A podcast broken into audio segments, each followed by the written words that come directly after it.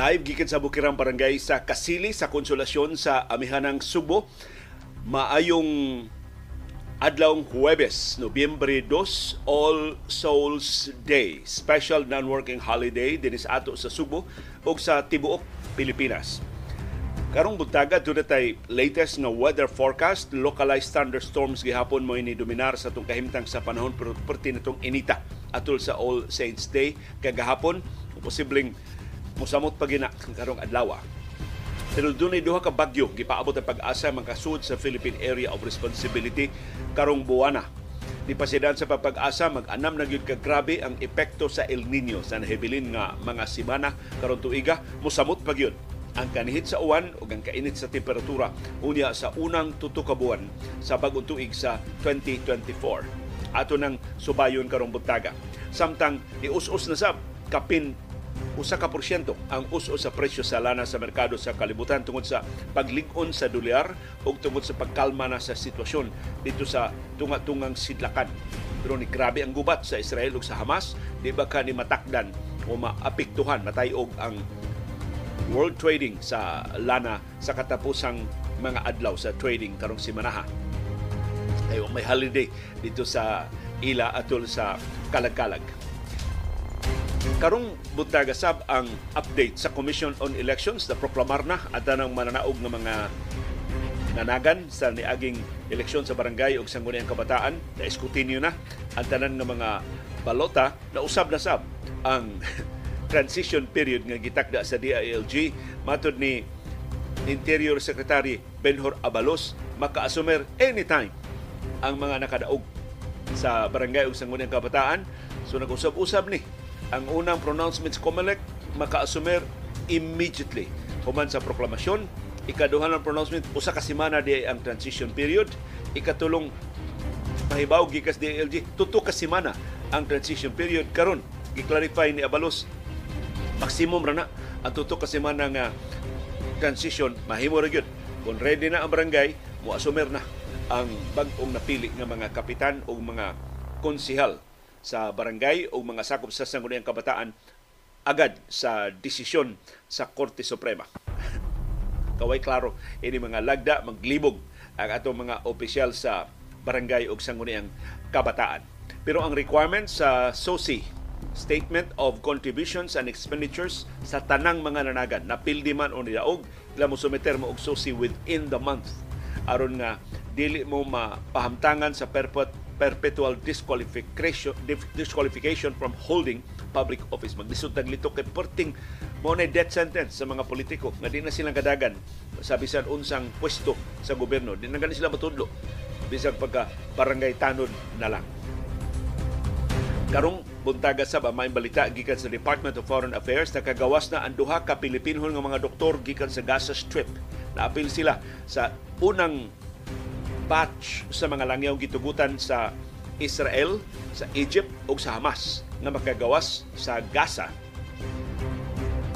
sugod kagahapong adlaw. Sa musunod nga duha ka semana dugang mga langyaw ang papakwiton gikan diha sa Gaza kadtong dunay balido nga mga passport mao'y gihatagan og priority. Ang naghikay ining pagtugot mao ang Qatar. Gamhanan kayo ang Qatar. Influential kayo ang Qatar sa Israel.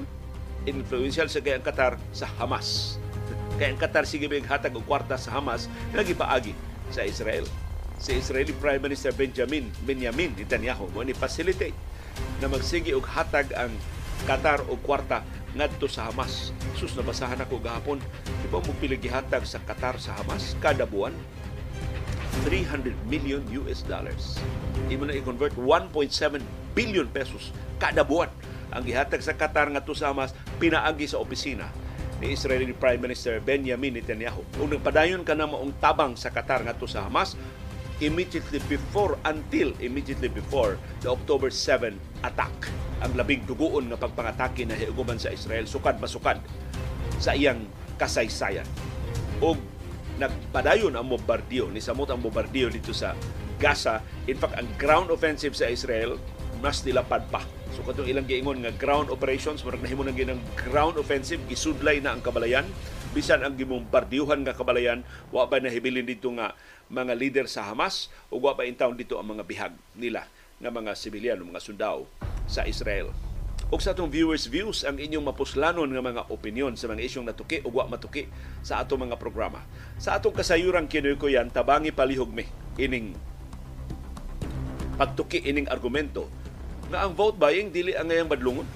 Wa man ginamabadlong ang vote buying ang ngayang tan-awon sa kaayuhan ngayang nahatag ngadto sa katawhan o ngadto sa ekonomiya. Makaayo ba tinuod ang vote buying? Mo na itong kuy-kuyon karong buntaga.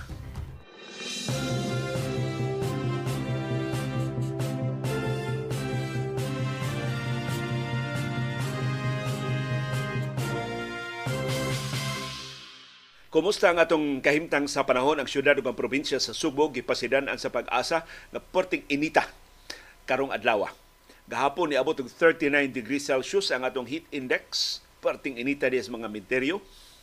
Musamot pa gina karong adlaw mo pasidaan sa pag-asa. Taas kayo ang atong humidity level, mo hinungdan nga perting alimuota magkadusingot kita karong adlaw.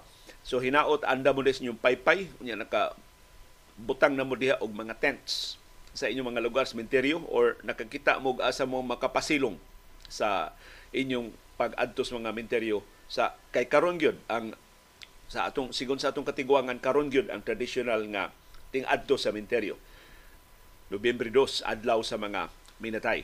Ang syudad o ang probinsya sa Subo mapanganuron ngadto sa mapanganuron kaayo ang atong kalangitan doon natin patak-patak nga pag-uwan, pagpanugdog o pagpangilat tungod sa localized thunderstorms. Mausap ni kahimtang sa panahon sa Bohol, sa Negros Oriental ug sa Siquijor sa tibok Central Visayas. Mausap ni kahimtang sa panahon sa Leyte, Southern Leyte, Biliran, Samar, Northern Samar ug Eastern Samar, tibuok Eastern Visayas. Mausap ni kahimtang sa panahon sa Bacolod, Iloilo, Aklan, Antique, Capiz, Gimaras ug tibuok Western Visayas. Mausap ni kahimtang sa panahon sa Cotabato City ug Cotabato Province sa Cagayan de Oro City o sa Misamis Oriental, sa Maramag o sa Bukidnon, sa Davao City o sa Davao del Sur, sa Zamboanga City o sa Zamboanga Peninsula, sa Surigao City o sa Surigao del Norte o Surigao del Sur, tibuok Mindanao, mao ni ang kahimtang sa panon. Hasta ang Metro Manila.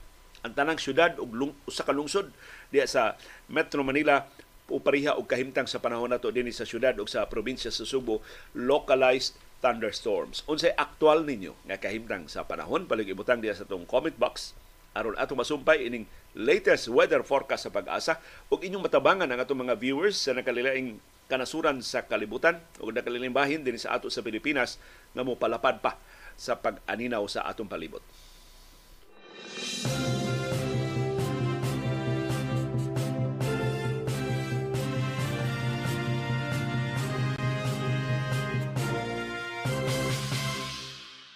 Dunay pasidaan na pag-asa nga karong buwan sa Nobyembre makaangkon tag usa ngadto sa duha ka bagyo nga makasud sa Philippine Area of Responsibility. Sa kinatibuk-an karong buwan na dunay upat ka bagyo nga maumol palibot nato pero ang duha ray makasud gitakda nga makasud sa PAR.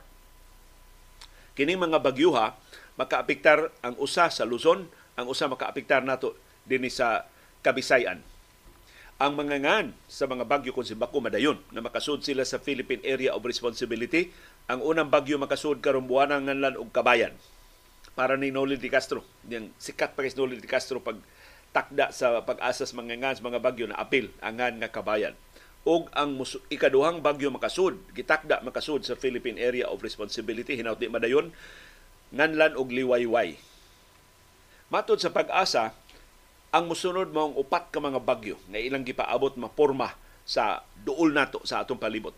Usa ka tropical cyclone ang maporma sa kasadpan nga bahin sa Pasifiko ug mao ni ang unang musud sa Philippine Area of Responsibility karong buwana. Pero, pero igsud niya posible siyang mo-recurve padung adto sa northeastern part sa Philippine Area of Responsibility unya mupadung siya sa Japan o sa South Korea kining maong bagyo dili makalandfall. Na balita sa bisan asang bahin sa Pilipinas. Samtang dunay bagyo nga posibleng makalandfall sa Southern Luzon, sa Northern Luzon o sa Central Luzon. Sa dili, dili pa mo recurve ngadto sa Japan ug sa Korea. Doon say bagyo nga gitakda makalandfall sa Central Philippines sa dili pa sab siya mo simang padung sa Vietnam. Doon na say bagyo gitakda nga makalandfall sa Southern Visayas sa di pa siya mo paingon sa Thailand. So ni bantayanan nga mga bagyo nga gipangag pa sa pag-asa karong buwan sa Nobyembre. So bantay-bantay ta bisan ni ang El Nino bisan kun nihit ang uwan bisan kun init kayo ang atong temperatura doon na gihapon tay hulga sa bagyo. Nakapait sigon sa pag-asa kini mga bagyo atol sa El Nino sama karon mas kusog kaysa naandan. Precisely tungod kay init man ang palibot, init ang kadagatan, unya ang kainit mao may fuel sa bagyo, mao may makapakusog pagsamot sa bagyo. Mo to hinungdan nga nung kusog kay itong bagyong Yolanda kaysa iyang paglatas sa Pacific Ocean pating inita sa temperatura, pating taas sa temperatura sa Pacific Ocean nagsige siya fuel sa Yolanda mao tong super typhoon gito Yolanda. Pag abot din sa ato wag yung minor minor bisang ni bangga nas dagko kay nga mga bukid diya sa Leyte. Why minor minor ni sige gihapon siya og turatoy hangtod ni igo gani sa dakong sa Eastern Visayas ug sa dakong sa ato sa Northern Cebu. Ug sa uban pa na mga bahin sa Pilipinas perting lapara sa kadaot na himo atong bagyo nga si Yolanda. So mabalaka ta ini mga bagyo atol sa El Nino kay mas kusog, mas bangis sila kay sa naandan.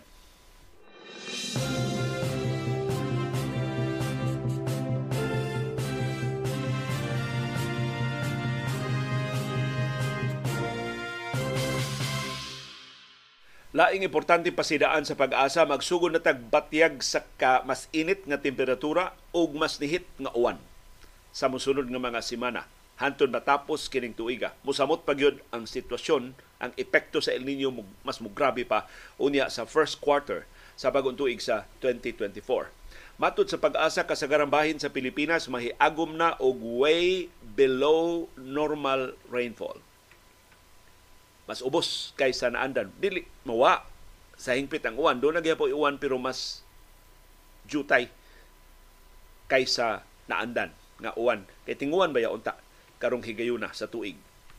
Dako kayo ang kahigayunan sa below normal rainfall karong buwana tungod sa nagkagrabe na nga epekto sa El Nino. Nipasidaan ang pag-asa nga ang El Nino mas mukusog pa sa musunod nga mga buwan. Nagpasabot ni nga ang epekto sa El Nino sa Pilipinas mas grabe pa ug mas taas pa sa musulod nga mga buwan ug mga semana. Matod sa pag-asa nga karong Disyembre, kasagarang bahin dakong bahin sa Luzon mahiagom na og below normal rainfall. Kita dinhi sa Sugbo ug sa Kabisayan ug sa tibuok Mindanao near normal pa ang atong rainfall. So di pa gyud kaayo ni hit pero di na normal mas ubos na kaysa normal ang atong uwan by December this year dinhi sa Sugbo, sa Visayas ug sa Mindanao. Gipahibaw sa pag-asa nga 40 to 45% ang probability sa below normal rainfall sa kasagaran bahin sa Pilipinas inigtapos karong tuiga. Mas mulapad pa gyud dahil tapos sa 2023 o mas bangis pa ang epekto sa El Nino Gawas lang sa pipila ka bahin sa Luzon ug sa Mindanao nga dunay near normal rainfall ang gipaabot sa tibuok nasod sa, sa by sa tunga tunya sa Enero sa bagong tuig 2024. So, way below normal na or below normal na ang rainfall by January. Gawas lang sa pipila ka bahin sa Luzon ug sa Mindanao. Samtang pipila ka bahin sa Pilipinas mahiagom na og dry spell. Og huwaw, drought inigtapo sa Enero. So unya sa Enero ang gitakda nga huwaw nga mahiaguman sa pipila ka mga bahin sa Pilipinas.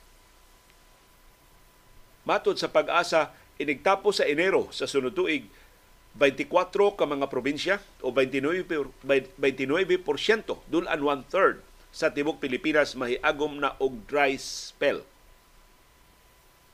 So minus ng uwan. 16 ka mga probinsya o 19% dulan one-fifth sa teritoryo sa Pilipinas mahiagom na og drought, huwaw. Ang definition sa pag-asa sa dry spell tuto ka sunod-sunod nga buwan nga below normal ang rainfall. O duha ka sunod-sunod nga buwan nga wa nagiuwan perting gamaya na lang gid sa uwan. Samtang ang drought mas grabe ni ang huaw gidefine sa pag-asa nga lima kasunod-sunod nga buwan nga below normal ang rainfall. O tuto kasunod-sunod nga buwan nga way below nga gamay na lang gyud kaayo ang uwan so bantayanan nato ni ang El Nino. Kung wa pa mo diha makakita og podohanan sa tubig paliho pangita namo og podohan sa tubig sa di pa uwahi ang tanan. Inyo mga tinubdan sa tubig ay gyud nagkumpiyansa eh siguro gyud na og susi. Do na pa ba mo'y igo na tinubdan sa tubig? Nya pangita na mo alternatibo nga mga tinubdan si bako layo ra to. Mga paong ng inyo mga gripo asa man mo? May nang karon pa lang maka kontrata na ba mo makahimo na mo sabot-sabot kaysa unya pa mo magkarakara wa na. Taas na kay presyo tubig. Kung unya na ta mangitag tubig nga magnihit na pag-ayo. So labi na mga dagko mga kompanya dagko mga industriya hinaut do na mo alternatibo nga mga tinubdan sa tubig. In fact doon mga negosyante maniguro doon na sila duha ka alternatibo. Gawa sa ilang tinubdan sa tubig karon magreserba silang duha. Aron siguro gyud kay igo ra ba tanan inig lapad nas epekto sa El Nino.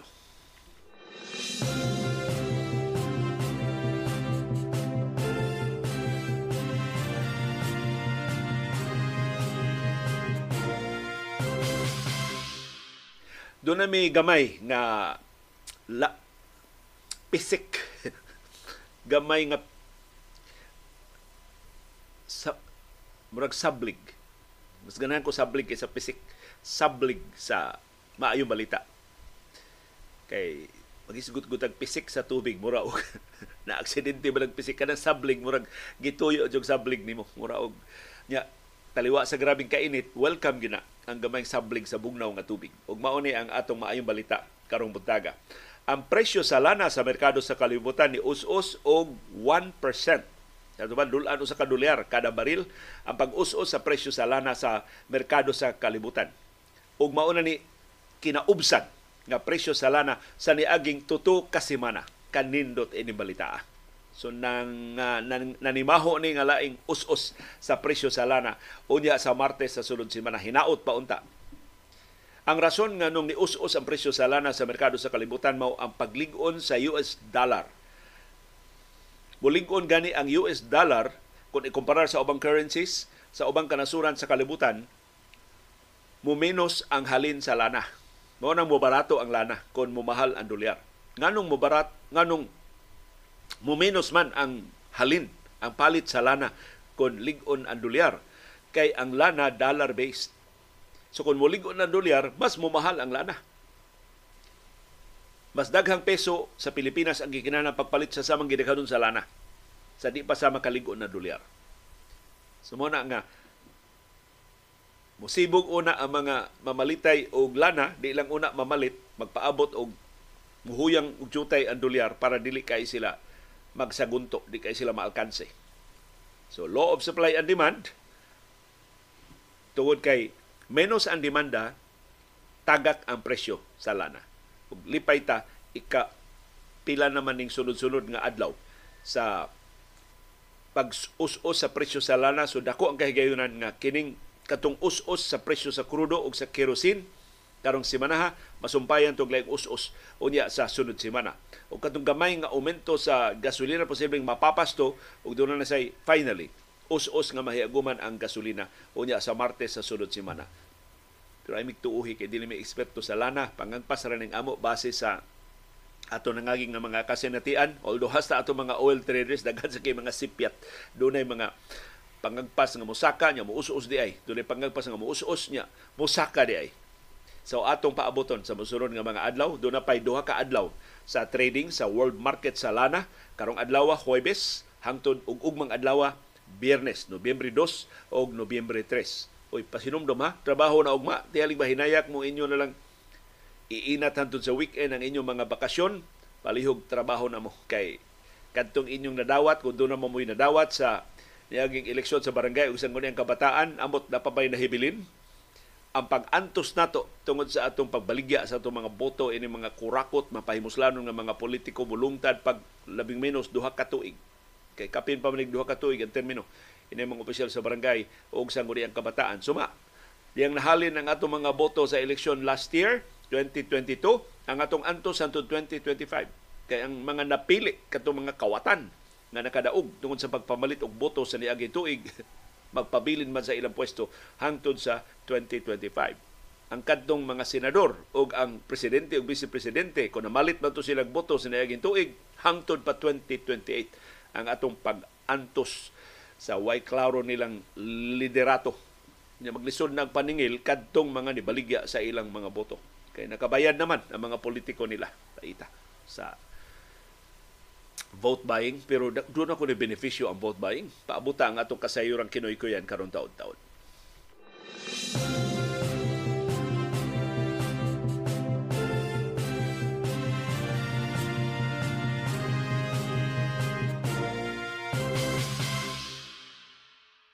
na doon na viewer nga niingon nagsikahisgot liyo mga kompanya mangitag alternatibo tinubdan sa tubig kitang ordinaryo mga molupyo asa man tag alternatibo nga tinubdan sa tubig dako dako tinuod ang problema ha? Kay kitang ordinaryo mga molupyo wa man tay kapilian. Pero daghan ng mga water companies dinhi sa ato sa Sugbo dili sila makakutay og tubo diha diha dayon sa imong bay wa man sa tilibay nga pareha bitog internet. Nga duha tulo ang internet service provider. Karon sa tubig murag usar gid ka tubo. Nasa tumbay kay wa man sa water company nga ladlad og tubo nga na kay tubo daan sa MCWD. Kasagaran anang ng ladlad og tubo ng mga private companies kadtong kabalayan nga way connection sa Metro Cebu Water District. So, kita tinuod ordinaryo mga mulupyo asa man tag alternatibo nga tinubdan sa tubig. Doon ako yung mga kaila nga nagnegosyo og tubig. Mato nila hakot-hakot lang. Dili lang kutay gyud sa tubo, mahimo ra gyud nga maghakot-hakot og tubig. Sila mismo ang mga water companies kining gagmay nga mga water companies. Doon na, sila murag mini tanker dili gyud water tanker kay mahal binilyon man ang water tanker. Mini tanker lang kuno. Kasabot nila mini tanker. Multi-cab good ila lang gibutangan og dako kayo sudanan og tubig. So ang tibok multi-cab gihimo nilang murag mini water tanker.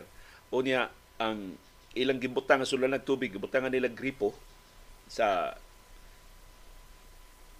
upat lima ba nakagripo ilang ibutang sa masig kilid unya mahimo ra dito so ang mao ni ilang business model ha? Pani, ni invest sila. Dako ning kwarta ha? In anticipation nga magnihit gyud ang supply sa tubig. Inignihit no sa supply sa tubig na na sila sa Facebook mo book lang mga tao paari imi dire mo palit mig barig pila ka litro mo na sila presyo kada litro kadto mainom to potable katong maong. So ang mga tao na lang maoy mag-andam og sudlanan o sila mismo. Mag-andam sila mga sudlanan. Sumura ni og kuan gini ila? Negosyo gid ba? Water tanker nya nasid sila multicab nga butangan na nila og mga binutilya kana bitong tagsa ka galon na nga nga tubig mo ilang ibutang para kung wa kay sudlanan okay ni? Apila ning bayad ning galon apila bayad ning sudlanan kung doon na kay sudlanan, o sige, Saudi is gripo. Actually, doon na mga negosyante nga nag-andam anang negosyoha karon. There is Amos Konsolasyon, there is Mandawi, o sa Cebu City. Daghan kong nailhan nga nangandam na ana. Hopefully, maalkanse sila. nga nung ingo, maalkanse sila. Hopefully, dili magnihit ang tubig. Kay makaginansya lang ni sila, manawag lang ta sila serbisyo kung wa na tay agas at mga gripo diha si Bako sa atong kabalayan. Pero maura in taon na nahibilian itong alternatibong ordinaryo nga mga konsumidor. Lahi sa mga dagko nga mga industriya, mahimom sila magkubkob diha bomba ba? Mahimom man sila magkontrata diha ang mangitag tinubdas tubig sa ilang planta. Pero karon good wa gisuspenso naman ang mga permiso sa National Water Resources Board. Kay critical naman ang atong supply sa tubig dinhi Sugbo. Ang NWRB di na mo aprobar sa bisan unsang aplikasyon sa tubig. So doon mga water companies nga karon pa mga apply di na mag hatagan og lisensya sa National Water Resources Board. So daghan ka irong mga kompanya nga illegal ang ilang mga tinubdan sa tubig. Kang NWRB, wa man say personnel nga makasuhid. So actually mao gini problema sa atong water supply dinhi sa Subo, ang over extraction. Ang MCW nagbantay gina kay regulated man sila sa NWRB. Di gina sila maka-extract og sobra kaysa kapasidad sa Subo. Pero ang NWRB, way idea, pila gi-extract ining gatusan ka mga water companies, ang uban ilang gilisensyahan, kasagaran way lisensya. Ewa man sila igo nga mga personnel nga makabantay. Kaniadto si Konsyal Alvin Dison o si Konsyal Nida Cabrera, mga mabuot ni mga konseho sa Cebu City. Doon ay proposal na magpa-deputize ang Cebu City government sa National Water Resources Board. Wa may personnel ang NWRB, ang Cebu City government daghan man kay mga personnel, i-deputize sila sa NWRB aron maka-inspeksyon sila sa mga negosyo, maka-inspeksyon sila mga subdivisions, maka-inspeksyon sila o mga dagko ng mga communities na legal ba, lisensyado ba, doon na ba'y permiso ang ilang mga tinubdan sa tubig. Ug labaw tanan, pagsukod sa extraction sa tubig para dili sila makapatuyang og suyop sa tubig. Kay kung mapatuyang tag suyop sa tubig, musud ang dagat. Mahimong parat ang ato mga tinubdan sa tubig dinhi sa syudad ug sa probinsya sa Subo. Ladang naman gani, parat naman gani ang tubig hantod pila naman ron? Gamay pa uh, batanon pa kayong reporter pagsugod na kong media Subo in 1984 ang salt intrusion na pasansyan ko. After how many years? Ni abot na sa Pidelosario uh, sa Yes, Pidelosario. Nisaka nagjutay from Santiago to Pidelosario. Humag pila ka tuig, niabot ng fuente. Hantod, nilagbay na sa pila ka tuig. Taon-taon dubi ako media, niabot na sab sa Kapitolyo. Ang intrusion sa Iscario, ang intrusion. Karon latest na ko nahibawan, niabot na sa Guadalupe. Niabot na sa Talaban. Hagbay ra niabot diri sa Amos Konsolasyon. Doon na na intrusion sa saltwater sa pipila ka bahay diri sa konsolasyon. In fact, dunay ko'y nahibawan nga dunay bomba ang MC o mga tubo ang MCWD ilang gi-condemn kay nasudlan na og tubig. Di sila di sila gusto nga masagol ang salt intrusion din sa konsolasyon sa ilang main supply kondinar nila kadto mga koneksyon na intruded na og salt water. So inana ka seryoso ang atong problema sa supply sa tubig di lang tungod ining hulga sa El Nino kundi sa umaabot pa nga katuigan tungod sa irresponsable nga pagsuyop og tubig sa mga nagnegosyo og tubig og sa mga dagkong mga kompanya og sa kainutil sa gobyerno pagpatuman sa mga lagda batok sa over-extraction. Dunay attempt ang mga local government units like Cebu City government nga magpa-deputize, gibungol-bungulan sa NWRB. Kay para sa, sa NWRB, umano mentality sa kasagaran sa mga national government agencies. Turf namin yan. Huwag niyong pakialaman yan. Bahala, bang sila katuman sila trabaho, ilaman ko ning teritoryo, ayaw na lang mong apil-apil diri. Manguart na bilhin mo, ka-apil pa mo.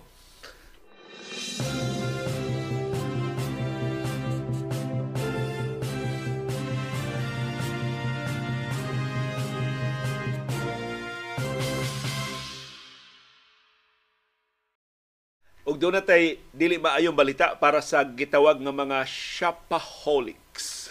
Kini bang magsigila og shopping online? Unya may said na sila ang shopping ko no online kanang tanan nimong ganahan paliton. Adili paliton imong i-cart. Tanan nimong ganahan. Kanang kag sapatos cart. Kanang kag sinina cart. Ganahan kag gadget sus ni duta atong bluetooth speaker. Oh sipa kani cart. Ganahan kag cellphone cart. Ganahan ka og headset cart ganahan ka og solar lights cart i-cart tanan total kanang cart dili pa man napalit. Imo pa man nang cart unya huwasa na ka. Tagbaw na imong kahigwao sa pagsigi pagsigi og shopping. O reviewhan na to imong cart sus pagabot dito sa cart uy kanang niabot ni ning 30 mil? 30 mil naman ni akong cart iba na kuhaan Ah, bago pa man to ako sapatos, di lang ko ko palit og sapatos. Napamang ko'y sinina, di lang sa ko palit og sinina. Katong kaw, katong cup ba, napamang ko'y cup, tulo pa man ni kabuka akong cup, o gani sulod-sulob ni duha. Wala sa, di sa kong palit og cup. Nakamang kong medyas. Usa naman ako ka medyas na nabuslot, magamit pa man itong kasagaran, di sa kong palit og medyas. From 30,000, nahimo na lang 3,000. Kana, Madadana na. Makaabot na imong budget ana. So mo na ako na ilhan mga migo o mga miga nako nga mga shopaholics. Mo nilang buhaton cart. Kanang ganahan kag ganahan ka mga butang cart. Unya na i-cash out, unya na i unya na kabayad kung imo nang ma kontrolar ang imong kaugalingon. Unya makwenta na nimo pila na lang itay kwarta na hibilin sa imong bangko. Pila kwarta na hibilin sa imong pitaka. Makabayad pa baka. Pero ni ay dili may balita gikan sa Bureau of Internal Revenue BIR.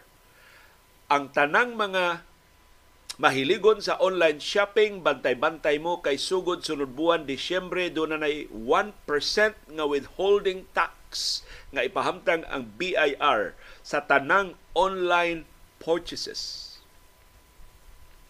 Matod sa BIR, ang 1% nga withholding tax ilang ipahamtang sa e-commerce platforms.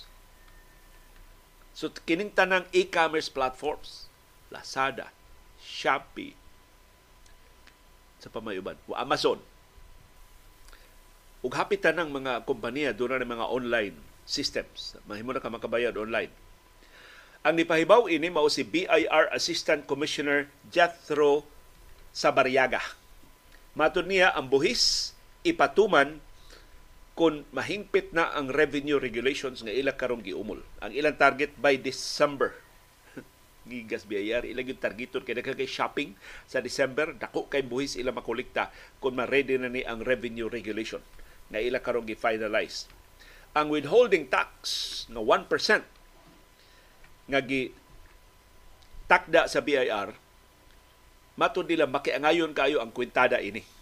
Equivalent ni 1% sa one half sa gross remittances gikan sa mga platforms ngadto silang partner merchants.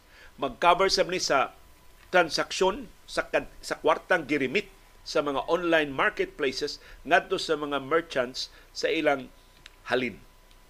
Pinagi sa ilang mga website or sa ilang mga apps. Kaya kini ba yung Facebook Marketplace? Doon ay porsyento ang Facebook ani. Doon ay halin. Doon sila porsyento anak.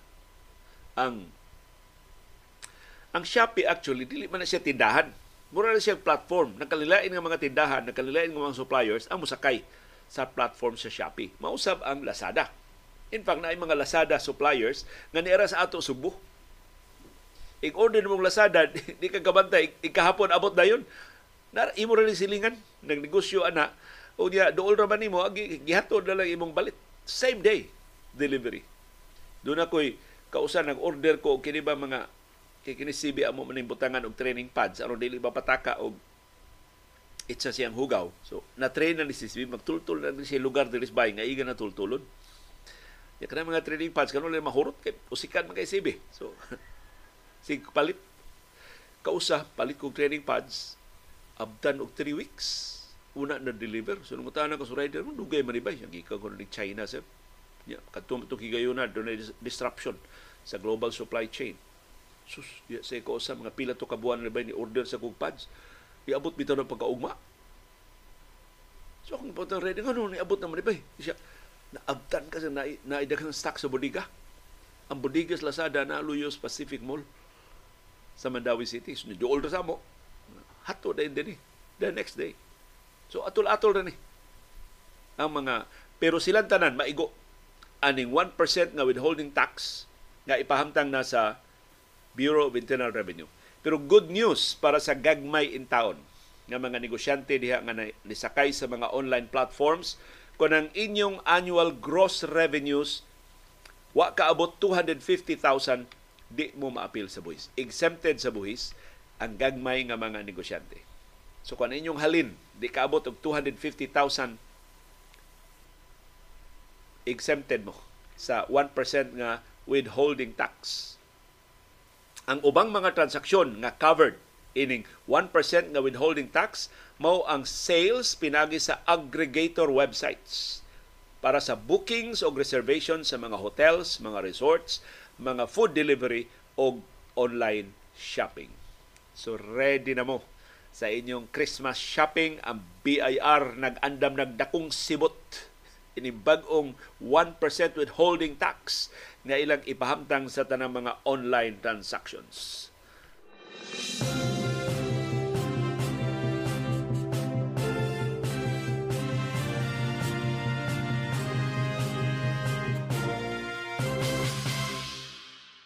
Gipahibaw sa Commission on Elections ang tanang nakadaog sa barangay ug sa Guniang Kabataan elections na proklamar na og mahimo na gid sila nga makaasumer sa ilang pwesto. Pero dunay sugo ang Commission on Elections. Tanang nanagan sa barangay o sa Guniang Kabataan elections ni daog man o napildi man kinahanglan manangtang na sa ilang mga campaign posters o ubang campaign materials.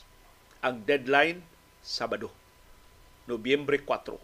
Kutob na lang Nobyembre 4, Sabado, ang pagpanangtang sa mga posters o sa campaign materials. Sa ito pa by Sunday, November 5, hawa na. O sigon sa COMELEC, doon na mahibilin nga mga campaign materials ilang ikiha. Tungod sa presumption nga kanang kandidato o kandidata nga nahimutang ang namang campaign material nga watang tanga, irresponsible Wa siya makapanghipo siyang hugaw. Human siya nagpatuyang lang panaod sa mga campaign materials. Pero kini istorya ra ni Skomelek ha. Ya kasagar istorya Skomelek nga kiha-kiha wa gyud na kaso, wa gyud kasong napasaka. Hinaot lahi ang Comelec karong eleksyon na. Daghan kay siya gipa, gipasaka mga kaso sa vote buying, daghan siya mga kasong gipasaka sa premature campaigning, daghan mga kaso gipasaka sa illegal campaigning. Pero wa pay nasilutan. Gisuspenso lang ang proklamasyon pero wa pa kahibaw. Sa dangatan ang mga disqualification cases nga gipasaka batok sa mga gipasangilang nakalapas sa mga lagda sa eleksyon. Hinaot, tinudo nila. So by November 5, tanang mahibilin nga campaign materials gamiton sa COMELEC nga ebidensya pagkiha sa mga kandidato o kandidata nga tag-iya anang wa hipusa, wa mahipos nga campaign materials. Laing sugo sa Comelec, kila mo sumiter na ang tanang nanagan sa BSKE na pildiman o nidaugman sa ilang Statement of Contributions and Expenditures o SOSI. Matod sa Comelec, ubos sa Republic Act 7166, kining Synchronized National and Local Elections and Electoral Reforms Act, no elected officials may sit without filing the respective SOSI.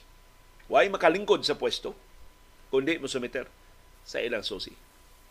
Ang deadline, November 29.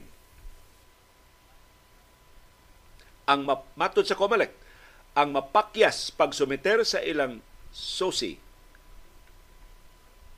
sa duha ka sunod-sunod nga eleksyon di na makadagan og public office. Per perpetually disqualified na from holding public office. Gawas nga di kadagan di matudlo o bisan unsang pwesto sa gobyerno. Di ka matudlo nga barangay secretary, di ka matudlo, di gani ka matudlo nga barangay tanon. Di gani ka mahimong itudlo sa lupong tagapayapa, tagapamayapa diha sa mga barangay. Tanang public offices dili na ka matudlo. So ang imong employment ari na lang sa pribado nga mga kompanya. Umo death penalty para sa mga politikong ambisyoso. So palihog, tumana ninyo kini mga lagda sa Comelec. Tangtanga ang inyong mga campaign materials hantod Sabado ng inyong deadline. Ikiha na mo kung mahibilin pa doon na pa mahibilin yung campaign materials karong Domingo. Pero hantod karon napay mga campaign materials na bilin sa Mike Rama, si Raymond Garcia o guba mga nakadaog nga mga opisyal sa Cebu City, wag ikiha nila. Talawan ang Comelec, basta dagko ng mga politiko mga politiko sa barangay mo ilang madutlan. Pero kung doon na ba lang untay grupo ba nga mutabang sa Comelec, I'm sure aligre ta. doon ay mga kasong ipasaka, makonbikto ba o dili, lain na sa istorya. Laing sugod sa Comelec, kila mo sumiter na mo sa inyong SOSI, Statement of Contributions and Expenditures, before mo mo asumer sa inyong katungdanan. So kung 3 weeks ang transition sa DILG, sa fourth week, karong buwan na kinang makasumiter na mong susi. Kay sigon sa balaw, di mo kalingkod kung di mo kasumiter og susi. Og bugat ang mga silot. Dili na ka makadagan o bisan unsang pwesto kung di ka kasumiter sa imong susi sa duha kasunod-sunod nga eleksyon.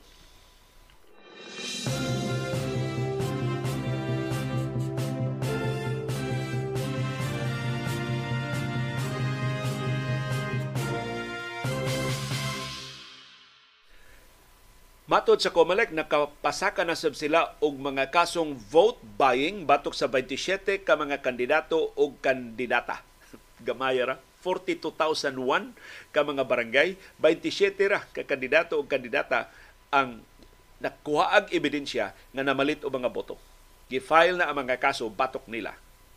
Matod sa COMELEC, mupasaka silang laing 46 ka mga kaso sa vote buying liwa sa eleksyon sa barangay o sangguniang kabataan. Apil ni sa mga kaso nga nakapugong sa proklamasyon sa mga kandidato kandidata sa BSKE. Kinatibuk-an ni abot og 256 ka mga kandidato o kandidata ang nagatubang og disqualification cases tungod sa premature o illegal campaigning o vote buying sa 256 nga gipasakaan og disqualification cases, 59 ang nakadaog sa eleksyon. So sila mo'y wa maproklamar hangtod ning higayuna. Apil na ang tulo nga nanagan dinis ato sa Subo. Atong subayon, hinaot seryoso, hinaot dunay mga ebidensya, hinaot lig-on gyud ang ilang kaso ining vote buying premature campaigning, illegal campaigning nga gipasaka batok sa mga kandidato o kandidata, labi na sa mga nidaog sa barangay o sangguniang kabataan elections. Kaya ang mga nangapildi, di naman sila ma-disqualify. Kaya wa man sila makadaog. So, applicable ni ining 59 nga nakadaog sa eleksyon nga doon ay pending karon nga disqualification cases. Pero interesado jud ko ining vote buying cases nga napasaka na sa COMELEC. Before sa eleksyon, nakapasaka sila 27 cases sa vote buying. After sa eleksyon, doon ay dugang 46 ka mga kaso ang ilang ipasaka. So, 73, 73 ka mga kasong vote buying ang giangkon sa COMELEC nga doon na sila igo nga mga ebidensya na mamahimo sukaranan pagpasaka o mga kasong vote buying sa mga kandidato kandidata gipasagilang namalit o mga boto sa niaging kampanya sa barangay o sa ang kabataan elections.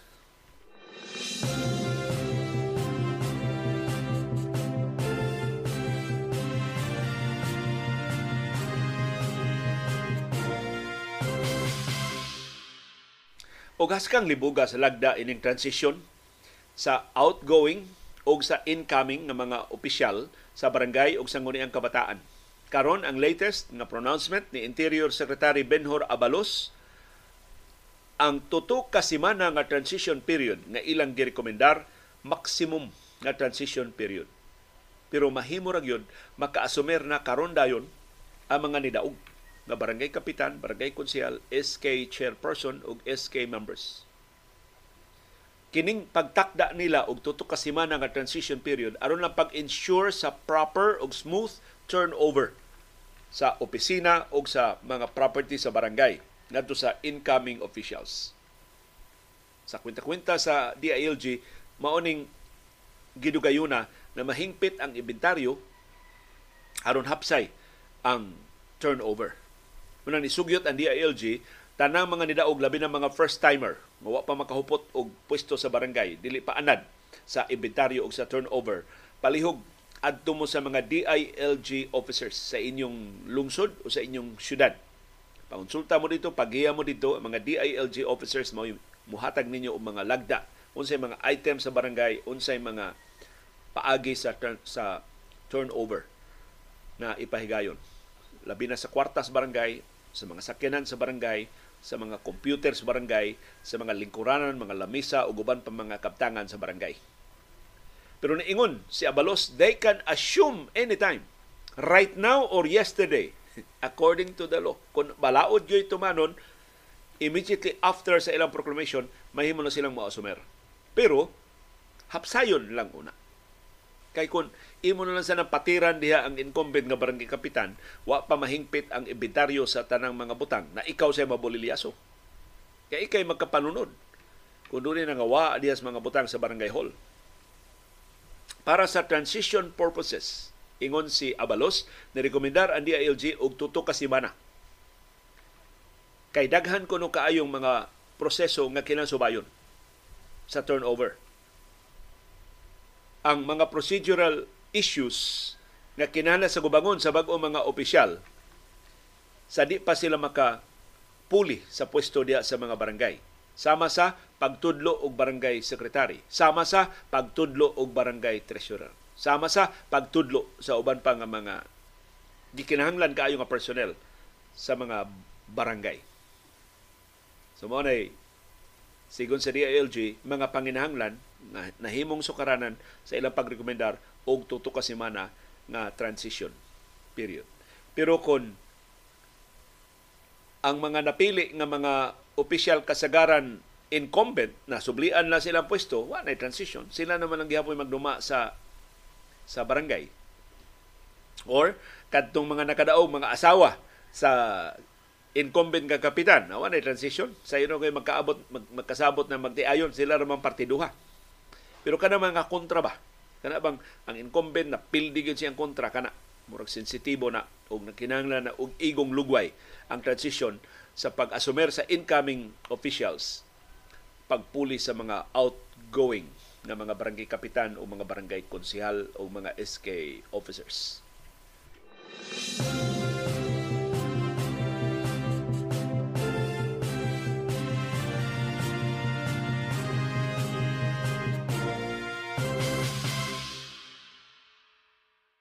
ay laing problema ang Commission on Elections ug ang Department of Interior and Local Governments. Doon ay tulo ka mga piniriso nga nakadaog sa niyaging barangay ug sangguniang kabataan elections.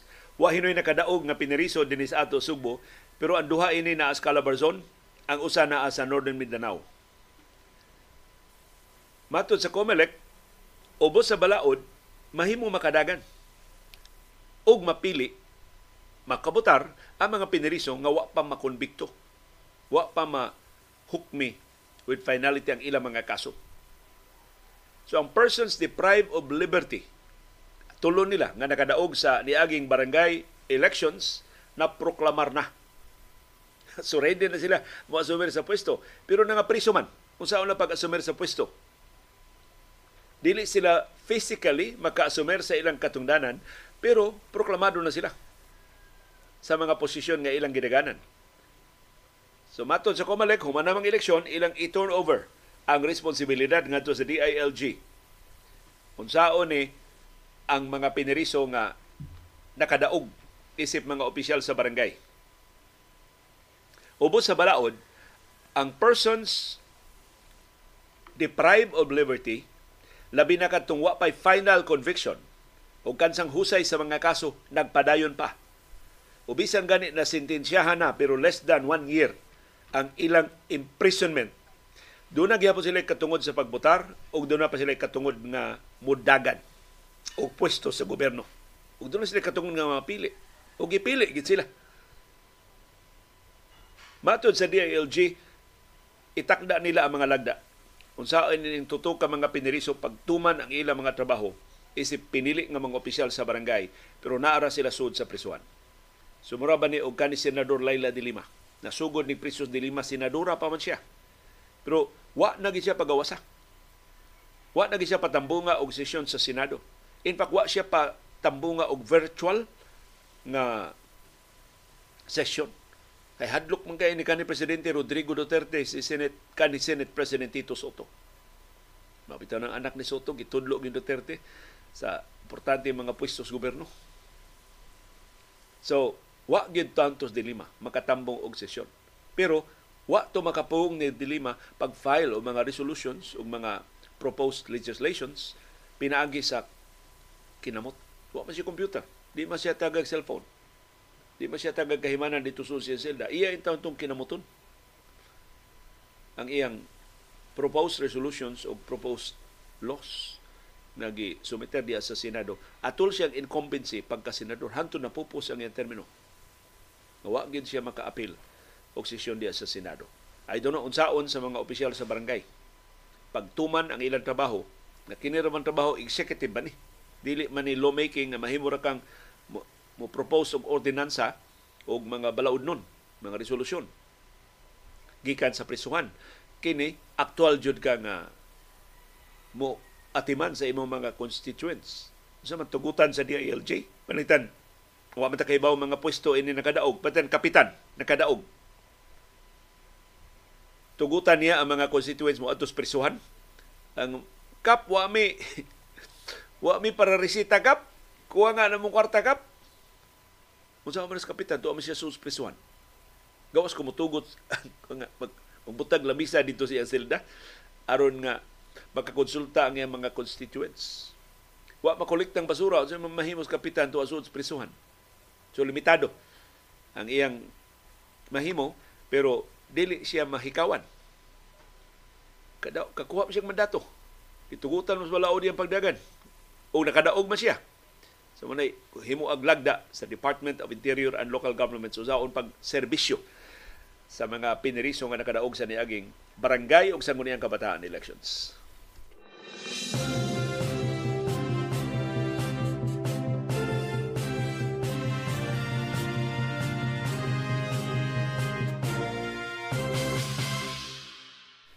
Tungod sa hiningusgan nga mga ronda sa kapolisan sa mga Pogo hubs dito sa Metro Manila ug sa Luzon, dunay usa ka Pogo hub nga nasakpan ni padaon ta sila mga trabahante dinhi sa Subo Maayo na lang ang mga trabahante nga gipugos untag dadi ni Subo nasakpan sa Ninoy Aquino International Airport. Kay pipilas mga biktima nakasumbong nga sila sa pagbalhin sa Subo.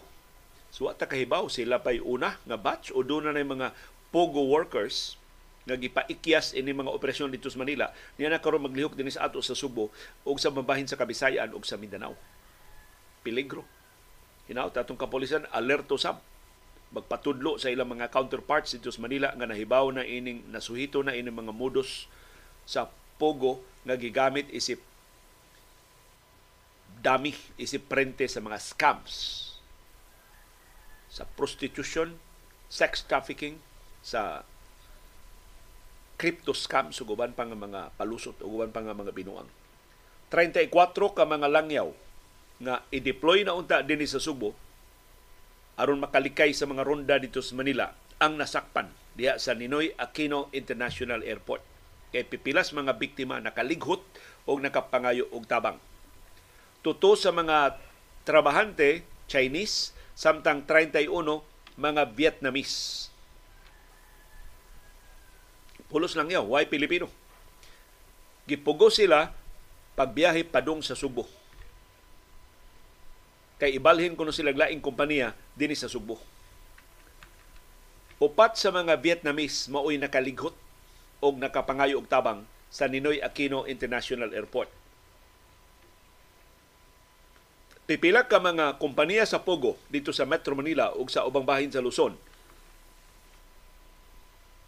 ang nibalhin sa ilang mga trabahante sa ubang lugar aron makalikay ini mga ronda sa kapolisan. So ang Sugbo usa sa ilang mga alternatibo nga butanganan sa ilang mga trabahante. Or maybe nag-iban gid sila o mga trabahante aron paglikay sa mga ronda. Gisusi pas kapolisan unsa na sa kalapad ang ilang operasyon dinhi sa Subo o sa bambahin sa Pilipinas. Tuto ka mga langyaw ang nadakpan tungod sa trafficking. Apil na ang Chinese national kinsa nakaplagan nga dunay unregistered firearm. Sus gawas nga huway mga klarong immigration documents do na pay armas nga wa sa lisensya. Ang suspect ni himakak na iya ang armas pero kasuhan siya sa kapolisan kining maong mga langyaw nasakpan kay wa sila makaabot sa ilang mga flights. So, ang pagduda sa kapolisan mao ni mga bossing sa negosyo. Sila ni Kuyog at 34. May na lang, nadakpan sila. Upat sab ka mga Pilip, Filipino interpreters o mga drivers ang nadakpan sab. So, mga, puni, mga Pinoy rin mo giya-giya.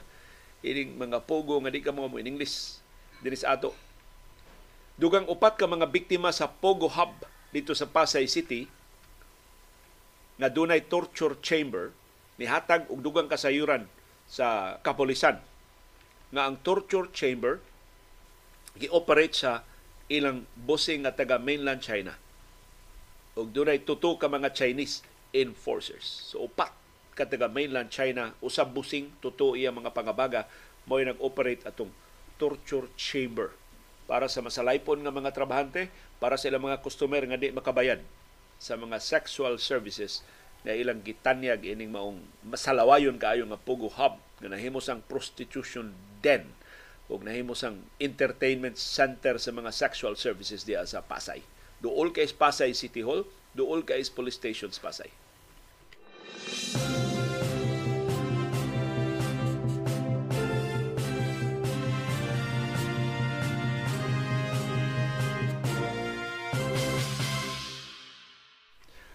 Og timaan sa kalibutanon nga panagiusa sa mga magbabalaod ang Interparliamentary Union mao ni kalibutanong payong sa mga baybalauranan sa nagkalilaing kanasuran ni apura. Nga atimanon dayon kining kasong gipasaka ni House Deputy Minority Leader Franz Castro batok ni kanhi presidente Rodrigo Duterte tungod sa grave threat. Nanukad ni atong hulga ni Duterte nga patio ni Castro kay komunista si Castro diyang na-interview siya sa SMNI na TV network ni Pastor Apollo Kibuloy. Matod sa Interparliamentary Union o IPU, kinahanglan ang speedy action ining kaso gipasaka ni Castro batok ni Duterte. Ang IPU mo global organization sa mga national parliaments sa Pilipinas ug sa ubang kanasuran sa kalibutan nihimong ining maong awhag atul sa pagpasar nila resolusyon atong Oktubre 27 atul sa ilang asembleya dito sa Luanda sa Angola. Matod sa IPU, nahadlok sila na kining hulga ni Duterte batok ni Kongresista Franz Castro maka hadlok makahudlat sabni sa uban pang mga sakop sa Kongreso sa Pilipinas paghimo sa ilang trabaho labi na sa pagsaway sa mga binuang sa kanhi presidente. So pahinumdum ni ni kanhi presidente Rodrigo Duterte na dili matayo-tayo ang atong mga balaod tungod lang kay iyang aliado ang administrasyon ni Presidente Ferdinand Marcos Jr. karon. Ang ubang kanasuran nagtan-aw, ang ubang kanasuran nagsunod ug nagsubay sa mga panghitabo dinis ato. Mapdutlan bas balaod ang kanhi presidente nga wa nay immunity from suit pero nagpadayon sa iyang ka feeling howd manghudlat ni bisan kinsa mo pataka lang og istorya. Og hopefully kining kasong gipasaka ni Kongresista Franz Castro una lang ni. Sa uban pa mga kaso nga ipasa kapag paningil sa tanang mga abuso sa tanang kalapasan sa balaod nga way ko kauaw, way po panagana uban ang hingpit nga sense of entitlement o sense of impunity. Padayon gihimo ni kanhi presidente Rodrigo Duterte nakalimot tingali nga wa na siya sa gahom. Nakalimot tingali nga di na mahudlat niya ang mga korte. Nakalimot tingali nga di na mahudlat niya ang katawhang Pilipinon usa ka eksperto sa surveys dinis ato unsa ni ka professor sa usas mga universidad sa Cebu City. Niingon ako tan-awa ra gud liyo ang ratings ni Marcos ug ni Sara. Mag-usab-usab na kada quarter. Tibugsok. Sige nagtibugsok. Isiwa gid na tabo sa panahon ni kanhi presidente Rodrigo Duterte. Ingon siya wa na magpasabot nga si Duterte popular kay siya panahon ang rason adto nga ang ratings ni Duterte wa gyud motibugsok kanto na human na lang yung termino fear factor. Tungod siya kabangis, hapit kada daw siya manghudlat, unya wa gyud nakasita niya, wa iyang gihudlat nang nang hagba pagkasunod adlaw, nang nang wagtang pagkasunod semana, fear factor. Nahadlok ang katawhang Pilipinon sa kasalbahis ni kanhi presidente Rodrigo Duterte. Manang wa gyoy nangahas pagsaway inig interview sa bisan sa mga survey organizations ang fear factor mo ini dominar sa mga respondents. Ug moingon lang approve mi ay! Salig mi ay! Anang digong kami pala isunod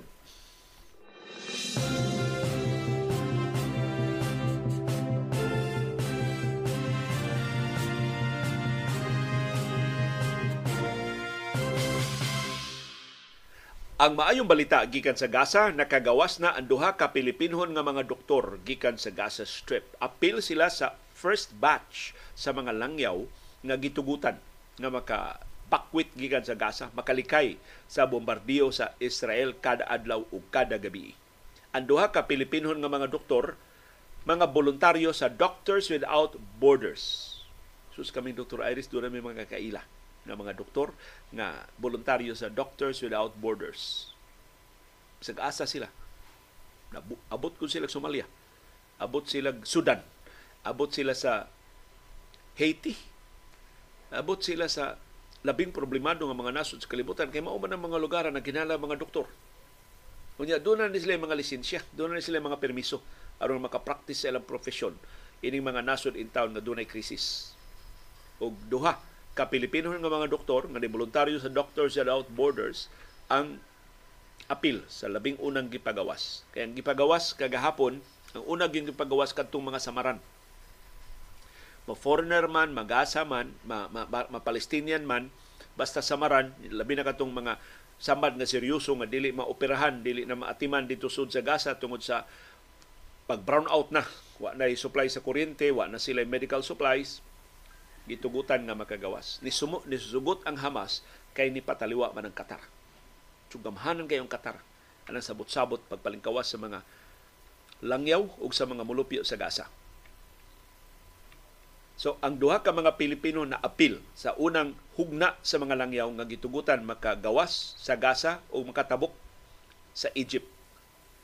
Niuyo ng Israel na unang makagawas sa Gaza ang mga pasyenteng samaran o ang mga langyaw nga dunay balido nga mga pasaporte. Igabot nila sa utlanan sa Egypt i-process ang ilang mga immigration documents. Dunay 136 ka mga Pilipino nga naa karon sa Gaza. Apil na kining duha ka doktor. Apil na sab ang mga Pilipinhon na doon na mga asawa o mga bana na Palestinians ug doon na gani mga anak o mga apo na mga Palestinians. Apil sila sa manggawas sa Gaza. Apil sila sa ihap ining 136 ka Filipinos. Naa na sila duol sa Rafah crossing kanang ut, kanang tabukanan agianan gikas Gaza padung sa Egypt ang tawag na Rafah crossing. Ang spelling sa Rafah Rafah na dal with H with an H. R A F A H. Rafah Crossing. Kabahin na teritoryo sa Egypt pero ang tumoy ana niya sa Gaza. Kung tumoy ana sa Gaza mao gikontrolar sa Israel. Why makal gawa sa Gaza, why pag kun why pagtugot gikan sa Israel. Ang Philippine Ambassador to Amman sa Jordan na si Fred Santos niingon ang tanang 136 Filipinos are safe and accounted for. Maayo na natultulan silang tanan unom ka mga Pilipino ang naapas sa Gaza City. Na mao'y sentro sa bombardiyo sa Israel. Naglakip atong madre. Daghan kay nang utana kinsingan sa madre aron nga ilang ma ampuan. Pero dunay mga pari baningon ako di man importante li ang ang kuan liyo di man importante angan. Binunyagan naman angan. Ang Ginoo na kailaman kinsa nang inyong giampuan. In fact anindot ko pag-ampo no? Sigon ni kabasa ko post ni Nick Tahali yang gi-post ang advice ni Bishop Archbishop Socrates Villegas may tungod di adtong pasyente na wa gani pagtuos Ginoo ang pasyente pero ang iya mga higala may pagtuos sa Ginoo. So ingon ang Ginoo na luwas na ayo ang pasyente siya sakit tungod sa lig-on nga pagtuo sa iya mga higala. Pero ang iya mga higala ni da sa pasyente nga ni Kristo nga way tingog-tingog So si Archbishop Socrates Villegas, usahay ang atong pag-ampo pulos lang istorya. Wa nato paminawa ang Ginoo. In fact, binuang nga mag istorya pa ka sa imong pag-ampo. Kay nahibaw ang Ginoo unsay imong giginahanglan.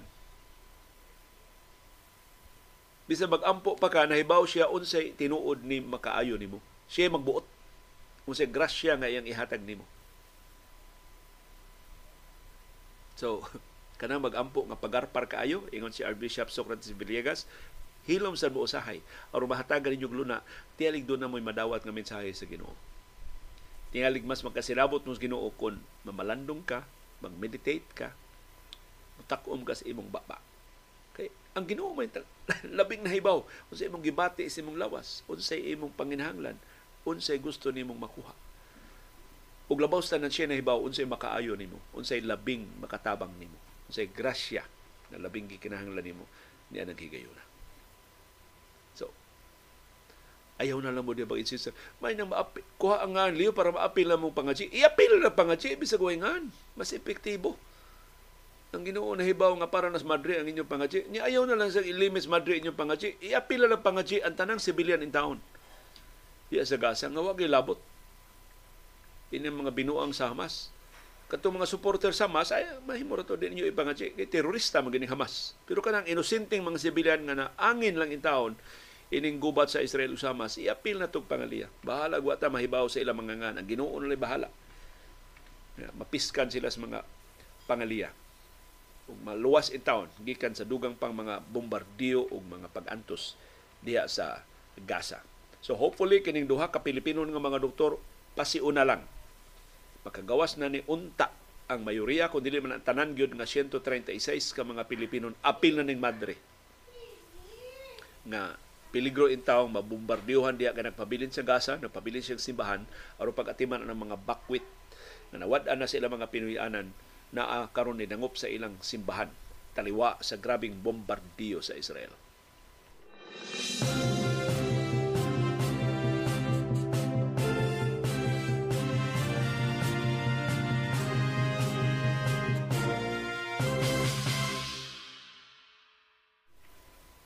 Niya ni text nako nga dakong opisyal sa simbahan siya ayo sayop sa tuyo mo nga di nato iampo ang Hamas. Iapil po natong ampo ang Hamas nga unta mahayagan ang ilang hunahuna na maibanan ang ilang kauhaw sa dugo. Gani na sila mo gamit og terorismo. Di na sila mo gamit og mga sibilyan isip taming sa ilang katalwan. Nung ang Hamas mahayagan sa ilang pangunahuna, musurrender na sila sa Israel at tibuay tanan. Wa na bombardiyo diya sa Gaza kung musurrender ang tanang mga teroristang Hamas kung sa unta ng mga Hamasan nga well-funded sana. kwarta sa Qatar. Yung gipaagi pag yung Netanyahu ang ilang kwarta. Balik ta ining evacuation sa mga masakiton o sa mga pasyente. Ang unang grupo sa mga nangas, nangasamdan sa bombardiyo dito sa Gaza, maoy nakagawas na sa Egypt. Mo'y labing una nakagawas sa Gaza o nakaabot na sa Ehipto.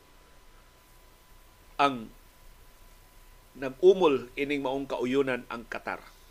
So kining Qatar katong ilang tabang sa Hamas, katong kwarta ilang gitabang sa Hamas, nakatabang sa Qatar na doon na sila certain influence sa Hamas. Ang Qatar mo sila palingkawas sa itong upat ka mga bihag. Itong upat ka mga babaeng bihag ipagawas na sa Hamas. Ang Qatar, may nakumbinser ato. Karon, ang unang grupo sa mga bakwit, ang Qatar sa maoy nag-referee ini. Iyang gisabot ang Hamas, iyang gisab ang Hamas nga pagawason ang mga mulupyo sa Gaza, ang Israel nga dili babagan diya sa utlanan sa Rafah crossing ug sa Egypt. Nga dawaton i-process ang mga immigration documents ug tabangan. Tab, tabangan pagtambal. Kini mga pasyente nga seryoso intang kayo o mga samad. Ang mga bakwit gikan sa Gaza gipasakay og mga ambulansya nilatas sa Rafah border crossing Ubos sa kauyonan nakabot sa Egypt, Israel, Hamas ug Qatar. Ang kritikal kaayong mga samad, grabe kay mga samad mo unag yung gitugutan sa pagawas sa Gaza. Ang Egypt nag-andam na og field hospital sa Sheikh Zuwaid sa Sinai. Aron di na lang pabihi og layo, maatiman dayon, masusi dayon, maluwas dayon ang mga pasyente ang mga ambulansya nga puno sa mga samaran ug nakadugo nga mga pasyente ang gipalusot sa utlanan ug niadto dayon sa mga field hospitals sa Egypt. Apil in town sa naluwas usa ka batan-on nga batang lalaki nga dako kay bindahe sa iyang sa iyang tiyan nagkadugo. Samtang tibuok pamilya ang nagdasab sa ilang mga butang ni latas sa utlanan sa Gaza o sa Egypt. Gibanabana upat kagatos ka mga langyaw nga dunay mga pasaporte og 90 sa labing seryoso og masakiton nga mga pasyente ang gipagawas. Unang gipagawas sa Gaza. ang unang grupo sa mga babae o sa mga bata niabot na sa Egypt. Ug gihikay na ang ilang mga dokumento and hopefully mapahimutang sila og bag-o nga mga Pinoy-anan. Labing menos 320 ka mga foreign passport holders ang nakagawas na sab sa Gaza. Pinagi sa Rafah crossing. 81 kasamaran ang nakagawas gikan sa ug sa initial nga listahan sa lima kagatos ka mga foreign passport holders ang gipaabot nga makagawas sa Gaza Strip sa mosunod nga mga adlaw. Dunay 7,500 ka mga foreign passport holders ang ipabakwiton gikan sa Gaza sa mosunod nga duha ka semana. So ubos dahil sa kasabutan duha ka semana ni ang window sa pagpabakwit unya moabot og 7,500 ka mga langyaw nga doon mga passport ang pagawason ang Al Arish Airport sa Egypt mahimong magamit para sa mga bakwit aron makalupad padung balik sa ilang kanasuran. Ang ubang mga langyaw gitambagan pagbak pagbiyahe by land by road ngadto sa Cairo ya tuan na dito magpaabot ang ilang mga embahada aron mabalik sila sa ilang mga nasod gihimuag medical examination ang tanang mga bakwit diha mismo sa utlanan sa Egypt o sa Gaza. 117 ka mga foreign passport holders ang gipaubos og medical examination. 35 ka mga bata nakadawat sa mga, mga bakuna. Pag-abot nila diha sa Egypt. Usa sa mga kasaligan tilubdan na suhitos detalye sa sabot-sabot nga gi-broker sa Qatar aron pagpagawas sa mga langyaw Unahon sa pagpagawas ang mga mulupyo sa mga Muslim countries. Kay Katarman, maoy ng mediate. Unya aron kuno angay ang mga Muslim countries pagawason in alphabetical order. so aron dili magdungan alphabetical order. So magsugod sa letter A hangtod sa uban pa mga letra sa alphabet. So nagsilbi although questionable nganong gitabangan sa Qatar ang Hamas pero karon ang iyang influensya sa Hamas nakatabang pagpalingkawas sa upat ka mga bihag ug karon pagpagawas ni ining pasiuna ng mga pasyente ug mga doktor ug mga langyaw latas diha sa utlanan sa Egypt.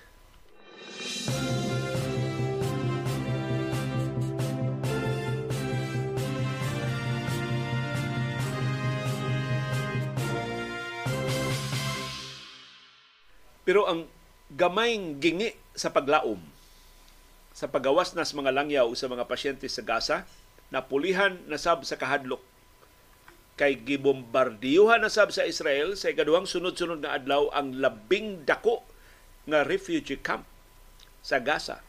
Na matya na sab og mga refugees. Sus ang, mga, ang refugee camp naguba pero doon may bahin nga nagbarog pa ibalik dito ang mga refugees sa pasilong gibombardiyuhan na sab sa ikaduhang sunod-sunod nga adlaw. Kay kumbinsido ang Hamas nga ang refugee camp gihimong base. Koreksyon, kumbinsido ang Israel nga among refugee camp gihimong base sa mga Hamas, mga leader sa Hamas. Ang Jabalia Refugee Camp na hiagom sa ikaduhang sunod-sunod nga strike kagahapong adlaw. Dako na kayo ang kadaot nga nahimo sa kampo o nagkadugo in town ang mga biktima nga giugkat gikan sa nihagsa nga mga tipaka sa mga buildings. Dulan 50 ang namatay sa unang bombardiyo, gipaabot nga mas daghan pa ang nangamatay sa ikaduhang adlaw sa bombardiyo sa Israel. Kining duha kasunod-sunod nga bombardiyo sa kinadak-an nga refugee camp dito sa Gaza gipaagi sa mga Israeli jet fighters Matod sa Israel, malampuson ang ilang unang bombardiyo ni atong Martes kay ilang napatay ang commander sa Hamas nga si Ibrahim Biyari. So kining Israel makakita ni hain ang mga leader sa Hamas, ambot nga nung iyang bombardiyohan ang tibuok Gaza. Na mahimo naman din yung targeton ang mga leader sa Hamas. Ang kadaghas na nga matay aron pagkuha ining Hamas leader nga si Biyari nakapasuko pag-ayo sa ubang kanasuran sa kalibutan. Doon na mga nasod ni putol sa ang diplomatic relations uban sa Israel. Ang Jordan, higala ni sa Israel. Arab country ni Jordan, higala ni sa Estados Unidos. In fact, ang hari sa Jordan katong amahan ni ning hari karon naapil sa listahan sa mga ahente sa Central Intelligence Agency CIA. Di mo na hari sa usa ka Arab country ahente sa CIA. Ina na kasuod ni Jordan sa Estados Unidos. Suod ang Jordan sa Israel. Karon ang Jordan napugos pag-recall siyang ambassador gipapauli ang iyang embahador sa Israel to condemn the Israeli war that is killing innocent people in Gaza. Nasuko na ang Arabong mga nasod ining padayon nga pagbombardiyo sa Israel. Nakitaan sa mga reporter sa Agence France Press nga daghan na kay mga tangke de gera ang gipasud sa Israel gikan silang utlanan na ada karon di asud sa Gaza gilusad nila ang ground operations. Katapos ang ihap niabot nag 8,796 ka mga sibilyan o mga sakop sa Hamas ang nangamatay diha sa Gaza. Kumparar sa 1,400 ka mga sundao o mga sibilyan nga gipang ihaw sab sa Hamas dito sa Israel. Usas mga nasod na suko ining gibuhat sa Israel ang Bolivia. Giputol na sa Bolivia ang iyang diplomatic relations uban sa Israel tungod sa pagpangatake sa Gaza Strip. Ang silingan nga mga nasod sa Colombia o sa Chile ni papauli sab sa ilang mga embahador gikan sa Israel. Ang tutok ka mga South American nations ni saway sa pagpangatake sa Israel sa Gaza o ni kondenar sa kamatayon sa mga Palestinian civilians. Ang tutok ka mga nasod ni auhag sab og ceasefire. Ang Bolivia ug ang Chile ni auhag sa pag deklarar og humanitarian corridor aron katab kahatagan og tabang sa ubang kanasuran ngadto sa mga sibilyan sa Gaza nga nagkalisod-lisod ng pag-ayo sa pagkakaron ang ubang Latin American countries sama sa Mexico o sa Brazil niauhag sab og ceasefire. Para nako ang labing masukaanon nga pamahayag sa batok sa Israel giluwatan sa presidente sa Brazil na si Luis Inacio Lula de Silva. Mato ni de Silva, What we have now is the insanity of Israel's prime minister who waits to wipe out the Gaza Strip. Ang atong nasaksihan karon mao ang kabuang sa primero ministro sa Israel nga nangambisyon nga iyang mapapas ang populasyon sa Gaza Strip. Patyo niya ang tanang 2.3 milyones ka mga mulupyo apil ng inosenteng mga sibilyan o mga bata.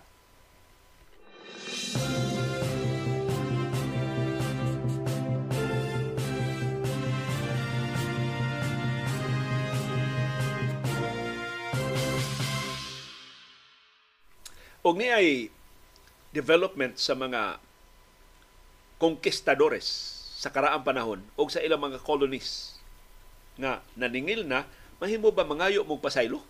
Sa dako kay ninyong atraso na mo kita sa ang Pilipinas nahimong colony sa Espanya for more than 300 years. Kabati mo sa Espanya nangayo og pasaylo na to. Ang Amerika nangayo na ang Amerika wa pa sa pareha, pareha sa Espanya. Pero ang Canada na ngayon ang pasaylo. Sa original nga mga molupyo sa Canada nga ilang gipapahawa. Ang Australia na ngayon ang pasaylo sa mga aborigines sa Australia. Si Queen Elizabeth na ngayon ang pasaylo sa pipila ka mga colonies sa buhi pa tungod sa panagdaog nga ilang nahiaguman. Sa iyang bahin si King Charles ni duaw sa Kenya Atol siyang pagduaw, gihatagag higayon ang mga survivors sa pangabuso sa Britanya sa diyang colony pa nila ang Kenya. Si Prince Charles igo lang ni padayag og kasubo, wa mangayo og pasaylo. Ni padayag siya siyang deepest regret sa iyang gitawag nga abhorrent and unjust, unjustifiable acts of violence committed against Kenyans atol sa pakigubat sa Kenya sa Britanya. Diyang gihimo silang colony sa Britanya. Niatong 1952 hangtod 1960 sa wow ka nagkadugo nga katuigan ang Mau Mau Revolt dito sa Kenya gilusad sa tuwa-tunga nga bahin sa nasod ni resultas kamatayon sa 90,000 ka mga Kenyans ug nakapainutil sa 160,000 ka mga detenido. Nga gipang kulata, gipang torture, gipang matay, gipang lugos, gipang namastamasan sa Britanya. Gi subject silang torture nga labihang grabiha. Ang mga British colonialists ni commit sa og gross human rights violations. Apil na ang pagpangilog o mga yuta, pagpamatay, pagpanlugos sa gatusan ka mga mulupyo sa Western Kenya sa nangagi nga mga dekada. Tungod ini ang Britanya gipasakaan og kaso nangayag danyos ang taga Kenya sa mga pangabuso sa Britanya. Ang Britanya ni ariglo sa kaso pinagi sa pagbayad og 20 million euros o 24 million US dollars at tuning 2013. Ang nakahadawat ining maong bayad ang 5,200 ka mga survivors sa mga pangabuso dito sa Kenya. Pero nagdumili gyud ang Britanya pagpangayo og pasaylo. Usa ka manggugubat sa Mau nga si Gideon Mungay niingon what would make me even happier in my old age is the return of the grabbed land. So, nindot na si King Charles ni padayag siyang deep regret pero mas manindot yun iuli ang yuta nga giilog sa Britanya gikan sa Kenya. Na ang Espanya wa gyud mo padayag og regret sa iyang colonization sa Pilipinas for more than 300 years. Usa ka Espanyol nga nakaduaw dinis ato upat ka tuig nilabay kini si Johnny Barnruther usa ni ka evangelist. Mo'y nangayo og pasaylo para sa iyang nasod. Matud niya, I found out that the Spaniards conquered and ruled the Philippines for over 330 years. We stole, abused, and murdered Countries like Japan and the US have sent their leaders to the Philippines in the past to ask for forgiveness for what they have done to this country. But Spain has never sent an official leader to repent. So siya kuno mo nangayo pasaylo para sa Espanya. Nanong tinuod wa man ta mo demanda og pagpangayo pasaylo sa Espanya? Kadako adtong atraso sa Espanya nato. Kini pagpangilog og yuta dito sa Kenya mao sa gihimo sa Espanya dinhi sa ato. Mga friars kato mga pari, mga praile mo nangilog mga yuta dinhi Sugbo sa babahin sa Pilipinas. Ipaghantud karon na sige pa ng kontrobersiya sa friar lands. Kita nang yuta dinhi Sugbo, mga praile may tagiya. Pero kay bawta nga sawa pa ni ilugas mga praile, ang tinuod nga mga Subuanon mo tinu mo tag-iya ini mga yuta. Ah pero atod karon ang Espanya wa gyud tinuod mga ipasaylo nato. Atong 2019 usa ka diplomatic conflict ang niulbo tali sa Mexico ug sa Espanya. Kaya ang presidente sa Mexico ni suway ni suwat sa hari sa Espanya nga si Felipe VI nga didemanda nga mangayo og pasaylo ang Espanya sa mga krimen batok sa indigenous people sa Mexico atol sa ilang conquest 500 years ago si Presidente Andres Manuel Lopez Obrador sa Mexico ni auhag sa Espanya ug sa Vatican pag ila pag-angkon o pagpangayo pasaylo sa ilang pag-abuso sa mga katungod sa taga Mexico nga ilang gipugos pag-convert ngadto sa Katolisismo. Ang kaha ang kaha, kabangis sa Espanya nitong higayon ang gipanguluhan ni Hernan Cortes. Narabay Hernan Cortes Street din sa ato. Sus ka. Salbahis diyan ang Hernan Cortes pero dili din na Hernan Cortes kantong conquistador sa Mexico, no? Mga Cortes may house mandawi.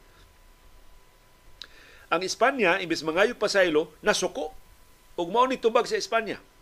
The arrival of the Spanish on Mexican soil 500 years ago cannot be judged in the light of contemporary considerations. Our closely related peoples have always known how to view our shared history without anger and from a shared perspective as free peoples with a common heritage and an extraordinary future. Ngigas tubag sa Espanya. Ayaw mig hukmi sa standards karon. Hukmi mi sa standards sa una. Unya, nagkuyog man tag 500 years diha. Oh, migo na ta. Ayaw na bidiyag basula.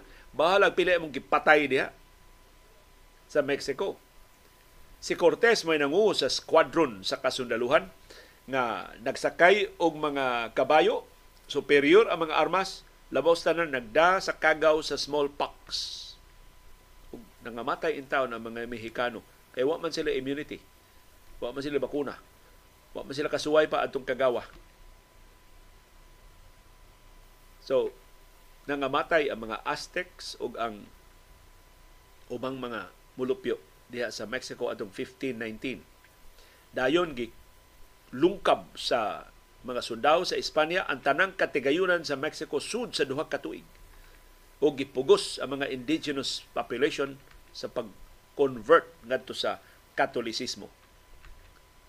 Ang Espanya wa gyud mopakita og bisan gamay na lang pagbasol sa ilang colonial past. Gani usa sa ilang inilang politiko sa Espanya kini si Pablo Casado, ang pangu sa right-wing nga Popular Party niingon We did not colonize. We did, what we did was to make Spain larger. Wa na mo gi-colonize ang Pilipinas ug Mexico ug kanasuran. Amo lang gipalapdan ang Espanya. Mangayo ba ta?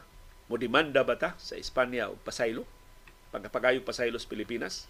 Ang Estados Unidos ni pasar ang US Congress ni pasar og balaod nga nag-auhag sa US government pagpangayog pasaylo sa Native Americans. Naapil kining maong auhag sa spending bill atong 2009. Giauhag si kanhi US President Barack Obama to acknowledge the wrongs of the United States against Indian tribes in order to bring healing to this land. Pero si Obama ni baliban. Wa gyud mangayo og pasaylo si Obama. Si Queen Elizabeth nangayo ng pasaylo sa New Zealand tungod sa pagpangabuso nila.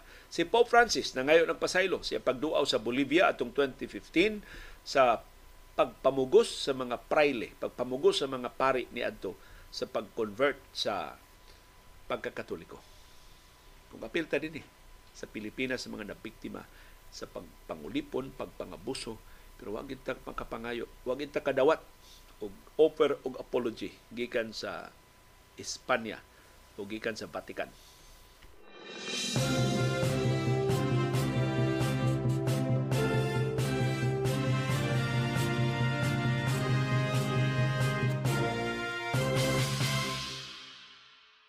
Sa paugnat sa kusog, doon na na sa laing sports website nga mawa, mawagtang. O kini ang gipa, kining gipanag iya sa mga gokong way. Sila ditang iya aning spin.ph na may kay coverage sa basketball, sa Philippine Basketball Association, sa naging World Cup, may kay coverage ng spin.ph. Ang mga gokong way, wa na kaagwanta. Perting dakuha di alkanse ining ilang mga websites o ilan ng gisira. Nakahukom ang pamilyang Gokong Way na siraduan ang laing news outlet sa ilang Summit Media Group. Gipahibaw nas management ang staff members sa spin.ph usa ka sports o esports news site nga mahunong na ang ilang operasyon. Ang tagduma sa media group sa mga Gokong Way kining Summit Media Group mao ang ilang isuon nga si Lisa Gokong Way Cheng. Siya presidente sa Summit Media. Kining Summit Media ni sirana sab ni sa lain nilang website sa una kadtong reporter usa ka news website. Ug karon ilang gi-convert na extension sa ilang pop culture website na spot.ph. So hasta mga gokong way, di ka maos media. Nagtuo sila nga ug moapil sila sa media mo musapi ang ilang mga sites. Apparently ang mga gokong way dili ni ilang forte. Maayo sila land development, may sila og mga malls, may sila sa ilang mga beverage o food products pero sa media dako kay sila alkanse. Ug ang spin.ph manaktak sa ilang mga reporters, sa ilang mga editors, sa ilang mga columnists. Ug daghan kay nasubo ini kay ang ABS-CBN Sports gisirasa ang mga sports section sa nagalilaing mga newspapers gisirasa tungod sa kaapiki sa mga media organizations karon. Ang transition man gudon ang transition kanunay gyud na nga lisod. Kana bang mo, mo transition ka from an old platform to the new? Mo na lisod. Pait kay daghang kay maligsan ana ug karon nag-transition ang media. Gikan sa traditional media ngadto sa digital media. Na mga media organizations nga naka nagmalampuson sa pagsakay sa duha. Na sila mainstream nga platforms, na sila traditional platforms, free TV, free radio, o cable, nya nasa sila digital presence. Pero nagi ubang mga kumpanya nga di sama ka dako og pundo, di sama ka resilient na nang piang, na nang pandul o napugos sa pagpanira tungod ning transition gikan sa traditional media ngadto sa digital media ug ang sports sections sa nakalilain nga mga media companies mo'y labing naigo.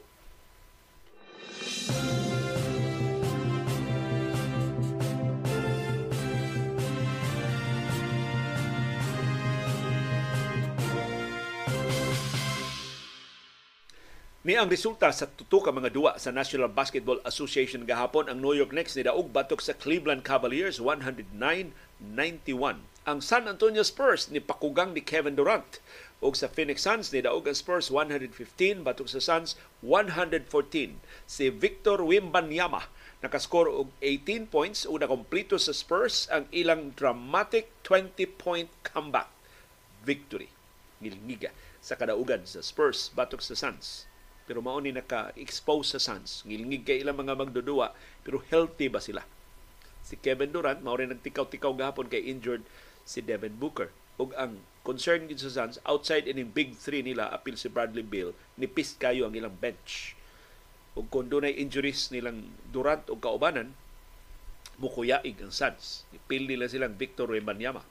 Samtang sa ikatulo ug katapusan duwa gahapon ang Los Angeles Clippers ni daog batok sa Orlando Magic 118-102. Daghan kay duwa sa NBA karong buntaga, nagsugod na ang duwa sa Portland Trail Blazers nga nanung sa Detroit Pistons, nagsugod na sa duwa sa Milwaukee Bucks tuwa sa Canada, nanung sila sa Toronto Raptors.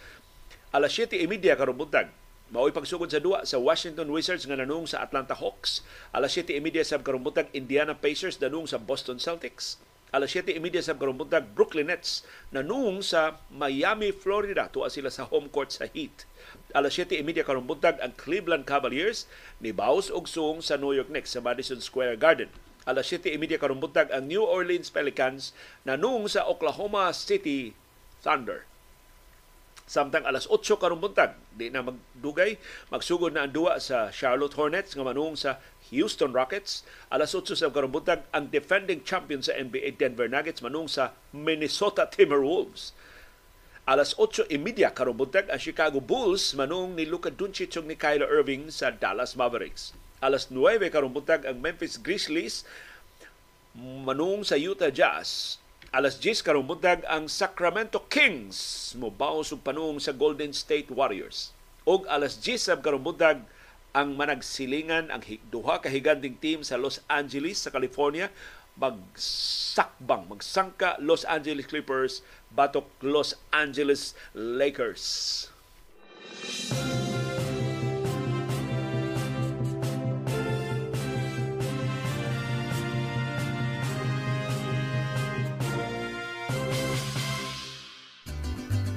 Daghang salamat sa atibo nga pag-apilo, pagsuporta sa atong mga programa. Ani ana ang atong viewers views.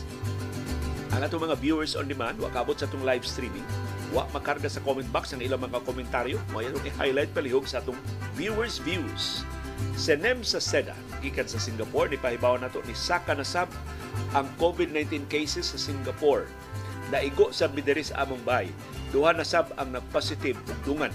Di nami kagawa sa bay pero naaman hinoy ayuda gikan sa among kompanya para sa among pagkaon o sa among COVID test kits para daily monitoring namo tanan diri. With get well soon, Sir Nem Saseda na igo sa COVID-19 diya sa Singapore. Ang Singapore kuno karon ni balik na sa og pahangtang og face masking sa mga public transportation o sa mga crowded areas tungod sa pagsaka sa mga kaso sa COVID-19. Hinaut dili itaw ta matakdan pagsaka sa mga kaso sa Singapore, sa Estados Unidos ug sa ubang kanasuran. Si Luke niingon maayo kung sundo ni Presidente Marcos ang iyang mensahe sa bag-ong nakadaog sa barangay ug sangguniang kabataan elections.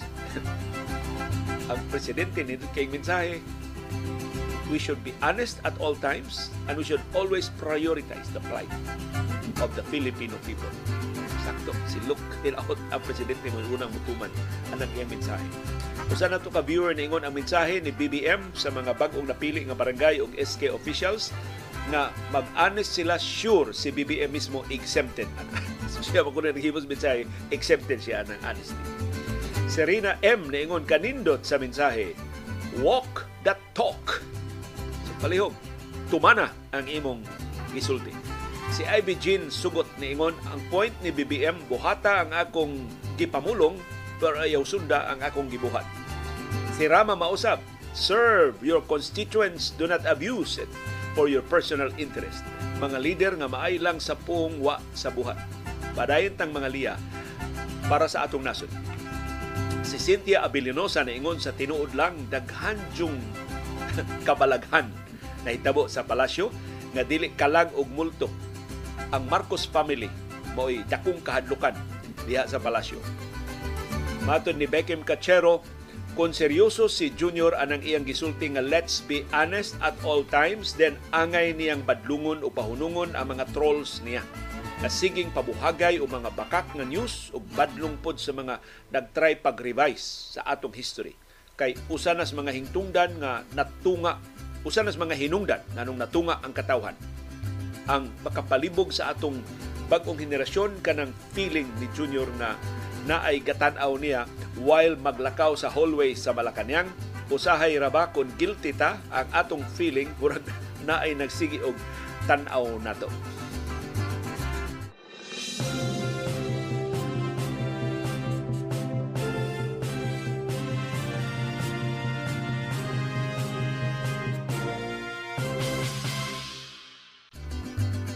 Viewers Views Part 2 ang inyo na ning reaksyon sa atong programang Panahom Dayong Kilom-Kilom. Naghisgota o mga kalag-kalag stories. Uh, kay gahapon si Din Discalyar ni Ingon ilan ni practice sa kalag-kalag na nangkot misgawas sa among bahay o sa among altar. Si Julita Umpad, among silingan diri sa Konsolasyon, almost 10 years na ko nagdebosyon sa mga kalag sa purgatorio. Before pandemic, na amimisa sa Musoleo ni Cardinal Rosales kada lunes. Ug hangtod karon muadto kog minteryo kada lunes mag-offer o mga pag-ampo ug halad misa para sa mga kalag na nagpadamgo nako. Si Jojo Alcalen niingon akong parents na adjud to sila last will and testament na magpa-cremate pero wa jud nako tumana kay naman sila lock diya sa Mactan Island Memorial Gardens. Ang ako rang elder brother ang na-cremate kay namatay man itaw siya sa COVID-19. Si Nem sa Seda, doon na siya ang kaugalingong kasinatian sa kalagkalag sa usas sa mga gipuyaan namo sa F. Liama sa Punta Princesa itong 1999 pagbalhin pa lang namo nanay nagparamdam kay bisan unsa namog tuyok sa Yahweh di gyud maabli ang pultahan ug daghan pang kahibulungan nga mga timaan na, sa mga panghitabo nga naami na mga bata nga pakit-on. Nag-research mi sa mga silingan kanang baya na adi ay naghikog ug bag-uhay pa mga 1988 medical students sa usa ka iladong eskwelahan tungod sa family problem naghikog anang balaya. Among gipaanha og exorcist, exorcist taga San Carlos Seminary pero kadiotra nawa kung nibalik na sad kadiyot ra kon rawa di balik na ni hawa. Mi after 3 months kay nagkagrabe siya og delikado na kay usahay ang mga butang. Namo mukalit lag lihok si Virgilia Baguhin niingon mutuo ko ana. Ini bang usa sa atong istorya gahapon dunay minatay. Nga mo siya nag-order og buwak para siyang haya. Nahibaw na lang sa mga ginikanan. Nga katong nag-order gibayran na bang order nga buwak? Mo to namatay Ingos Berila baguhin mo tuo ko anak kay nahitabo sa na sa akong maguwang nga namatay. Si Adelaida Walugbog na ingon kanang anino kadaghan na kay ko makakita anak diri sa among bahay. Anino nga dili kay klaro, pulos puti ang sinina nga ilang isulod. Si Rolito Danlag ingon mayo unta kadtong mga biktima sa EJK o fake war on drugs ni Digong mubisita ug mupakita niya karong kalag-kalaga Si Sam Dapin niingon, pagkamatay sa akong husband, nisuroy siya sa among kalye. Nilibot kay naay nakakita. First nakakita niya iyang friend na trabahante sa pantalan, nakita niya nga nagduwa sa among iro kay dog lover man to siya. Pero wa siya kay Bao nga namatay na di ay ang akong bana at that time. After adto another iskina, nakita siya, niya na po'y nakakita niya nag nga tricycle driver. Naglakaw siya padung sa ospital kay tuwa pa dito ang iyang lawas. So meaning, within a span of minutes, nagwander ang iyang soul. God bless his soul. Another instance po, ang among house sa probinsya, akong gipaabangan. Kunya na ay tenant, opisyal sa Sundao, ya pregnant iyang wife. Nahibaw sila, nihawa sila kay three times kuno nakakita inigmata nila na ay baby clothes nga ilang makita. Giingnan sila sa caretaker nga gusto kay mga bata ang tag-iya inimbaya. Si Arnold Flores niingon kadtong namatay na kong amigo nga tag-iya og bar kay gipusil sa iyang haya nagtagay kasagaran sa mga nagbilar adtong last day niya. Iyang mga barkada apil nako na nga hubog yun sa at tawag ana is kuan fight uh, Grand Finals tournament kanang katapos ang uh, gabi sa paghaya. Kadto sa good siya hinuon paghilak ang adlaw nga dito mo inom. Sukad pa sa una gasusyo pamig bar diha sa Mango Square. Maong ingon na lang po'y gibuhat sa iyang haya as to experience anang dili ingon nato kadaghan ako kasuway pero di naman lang kumahadlok kay sukad pagka bata hangtod karon. Wa man gyud ko kasuway nga makilabot or makasakit na sila. Ambot ng pud sa uban. Si Zing Salvador niingon sa dihang gihaya akong bana sa usa ka room sa St. Peter's Chapel diya sa Imos sa Cebu City. First night to niya gikan sa Imbalsamar. Ako rang usa ang nagmata akong tiya og stepdaughter na natug kay gikapoy gikan sa biyahe. Dito sa kwarto sila natug ug ako ray usa na hebili nagatubang sa lungon sige lang kog ampo wa ko mahadlok. Gani gusto nako nga magpakita. Nako akong bana pero wa man. Gibiyahe iyang patayng lawas diris. Mag-ata Tomas Upo sa Leyte kay diri man siya ilubong. Human sa iyang lubong ug panihapon ang mga paryente iyahay og panguli sa ila ug ako na lang pud usa nabilin sa bay. Ug ako usa na tug, wa man ko mahadlok kay di man sa dako among bay. Pero gusto gyud ko magpakita akong bana, wa man gyud. Dili po di ay ko baw di gyud ko bawunon. Feel gyud nako na ay good spirit nga nalipon nako like the Blessed Virgin Mary. Si Beckham Cachero, niingon, I was readying to go to school. Sa high school pa ko, nag-toothbrush ko adto. When I saw my face on the mirror, I was so shocked na nakakita sa akong naong nga murag yun og minatay. Less than a minute after that, niabot akong kasin, ni balita nga namatay among lolo. Years anang experience, kulbaan jud ko mutanaw sa akong naong sa samin kada gabi or kun, kun ngit-ngit. Pero salamat na lang naka get over nako anang maong kahadlok.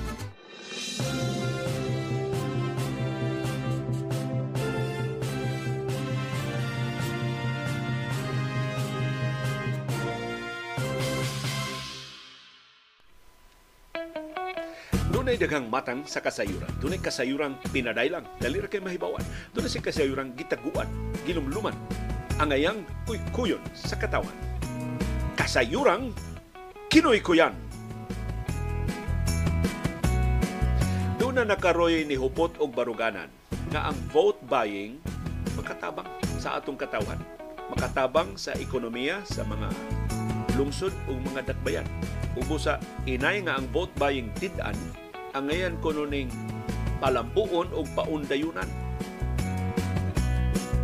Ambot din gikan ning ilang argumento pero doon na sila'y sukaranan sa ilang punto. Atol kuno sa eleksyon sa barangay o sa nguniyang kabataan atong Oktubre 30, dasig kuno kaayo ang lokal nga ekonomiya. Tanang mga gagmayng negosyante nagngisi o nagpahiyom o nagkatawa kay ni burot pag-ayo ang ilang halin ni dako ang ilang ginansya kay mas daghan magkwartang mga customer gigasto magidayon nila so kini kunong vote buying nga atong gikasilagan ug gustong undangon sud na sa daghang katuigan. Kung imo lang objective nga tan-aw nakatabang ni sa atong katawhan. Naharuhay ang ilang pagpuyo, nakapalit sa ilang mga panginahanglan tungod sa kwarta nga ilang nakuha atol sa kalihukan. Gawas kuno nga natabangan ang labing kabus nga mga pamilya. Finally, makapalit na in town sa dugay ng pangapanginahanglan nila nakatabang sabni sa lokal nga ekonomiya. Ang gagmay mga negosyante mo'y labing nakaginansya. Nabuhi ang mga negosyo nila. So tungod kuno ining maong mga konsiderasyon, ang vote buying dili ang iyang isipon nga criminal violation. Ang vote buying dako kuno kaayo og contribution aron nga mulambo ang atong lokal ug nasudnong ekonomiya sa umaabot nga mga eleksyon. Nataligaman ining argumentuha. Ang pagsubay diin man gikan ang kwarta nga gipamalit og boto sa katawhan ta. Tinarong ba ning kwartaha? Diin man ni kuha. Doon na ba'y galingan sa kwarta ang atong mga politiko? Aron mag-manufacture sila ng kwarta ipanghatag sa eleksyon ngadto sa publiko? O gikan ni sa mga anomalya? Gikan sa mga tungpat sa mga komisyon sa mga proyekto nila? Ipundong daan aron ipamalit ang mga boto inig eleksyon na. Sa ato pa kung ang vote buying dili nato badlungon ang illegal nga tinubdan sa kwarta sa vote buying murag atong dasigon murag ato na lang tugutan ang mga politiko nga mangwarta. Total makaayo man kung mamalit nas mga boto sa katawhan. Inig eleksyon na. Hinpakaroon doon na ni tumaw nga mga linya. Na ang tinuuray ko nung sadan sa kakabos sa nasod ta dili ang mga politiko kundi kita. Ang katawhan ko nga mudawat og kwarta mo'y labing sadan sa nahitabo ining nasura. Kay ang mga botante maningil man kuno og kwarta sa di pa manunga sa mga presinto nila ang mga politiko mga pugos og binuang sa ilang opisina. Mapugos kuno pangwarta mapugos kuno og pangumisyon sa mga proyekto nila. Time para good. Murag gibali nato ang karumata. Murag ang karumata ni naguna. Ang baba ang kabaw na gibira ang nagpasiugda ini pinalitay sa mga boto dili in taon ang pobre nga mga Pilipino kundi ang salbahis nga mga politiko. Aron mo pilit magpabilin sila sa pwesto. Ug ilang gipahimuslan ang kakabos sa atong katawhan aron mahaylo anang kantidad nga ilang itanyag sa kadaghanan. Nga illegal ang tinubdan gikan na sa ilang mga anomalya o kahiwian. Pero tingali justification na lang ni mga politiko. Aron nga dili sila magilty kaayo inig atubang nila sa Ginoo nga ni paundayo na sila kung sa katawhan. Maunang napugo sila pangawat sa mga proyektong ilang gipasyugdahan. Aron doon na sila ikapabaha. E korta sa vote buying sa eleksyon sa umabot na katuigan kapait ining nasura. Imbis pagtinabangay pagtarong sa atong sistema doon na nimo tumaw nga mga justifications bahalag unsa ka unsang pinuanga aron lang ikapasabot ang ilang mga anomalya. Hinaot ang kinabag-an sa atong katawhan dili matarog sa ilang baruganan. Pinuang ginin vote buying atong nasaksihan ug itamuhunong hangtod ato ning kapangitaan ug kasumbaran. Daghang salamat sa inyong aktibo nga pag-apil o paningkamot, pagtugkad sa mga aplikasyon sa labing mahinungdanon nga mga panghitabo sa atong palibot. Aron kitang tanan, makaangkon sa kahigayunan pag-umol sa labing gawas nun, labing makiangayon, ug labing ligon nga baruganan. Maukad to, ang among baruganan. Unsay imong baruganan. Daghang salamat sa imong pakiguban.